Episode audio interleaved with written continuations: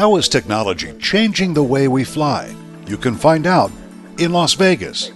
From the National Business Aviation Association, this is Flight Plan.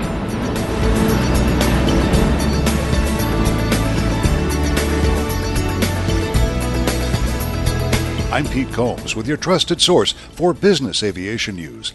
Change is in the air, literally.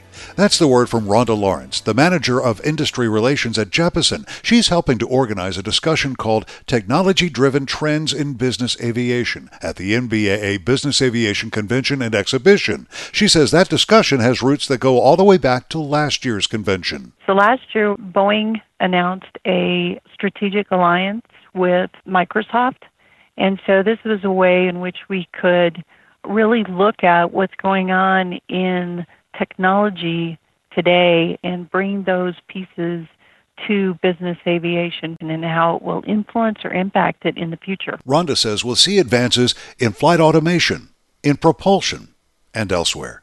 Who might benefit from this discussion? Realistically, I think it could be anyone because you can also look at what's happening in augmented reality or virtual reality as far as what they're doing with training and stuff. So I think it could impact anybody who really has to deal with technology because not only is it technology in your personal life, but it's technology in business aviation and how those can go back and forth. So I think it is a wide variety as far as attendees that would be interested or could be impacted by it in the future. Once again, the forum, called Technology Driven Trends in Business Aviation, takes place Tuesday, October 10th from 1 in the afternoon until 2 at the Las Vegas Convention Center.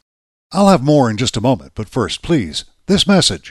Operate an airplane that weighs less than 12,500 pounds? Do you fly a helicopter? If the answer to either of those questions is yes, then take advantage of the small aircraft exemption that NBAA has obtained on behalf of its members. It gives light aircraft operators the full range of economic and operational options extended to large aircraft. And that includes the ability to enter into a time-sharing or joint ownership agreement or carry business passengers or property and charge for the flight. Learn more at nbaa.org/exemption. Welcome back to NBAA's Flight Plan. I'm Pete Combs. While the NBAA Business Aviation Convention and Exhibition is always a showcase for new technologies, this year's aircraft static display at Henderson Executive Airport will also feature some old technology in the form of a DC 3, part of NBAA's 70th anniversary celebration.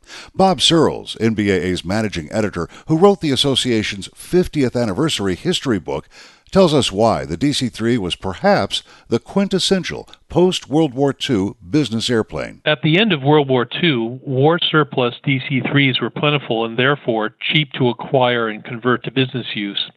The durable and rugged aircraft featured a big cabin, there was an ample supply of spare parts, and perhaps most important, many ex military aviators who became business aircraft pilots had experience flying the plane. The DC 3 that's at the static display this year is a D model, one of the youngest surviving aircraft among the more than 10,000 that were manufactured. It was built at Douglas Aircraft's Oklahoma City plant in 1945 and was scheduled to be delivered to the U.S. Army Air Force, but then military contracts were canceled at the end of the war. Douglas converted the plane for business use in 1946 making it one of the few DC 3s to have never served as either a military transport or an airliner. The first owner was Swift Flight Aircraft Corp., which operated the plane for 20 years. It was subsequently flown by several other businesses before being acquired in 2002 by the DC 3 Flying Circus, which fully restored the plane.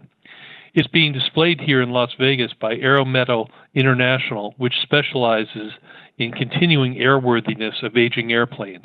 In addition to the DC 3, this year's static display includes a 1930s era Waco UPF 7 as well as a Stinson SR9. Both are positioned near the DC 3, so come on out to the static display and get an eyeful of these historic aircraft.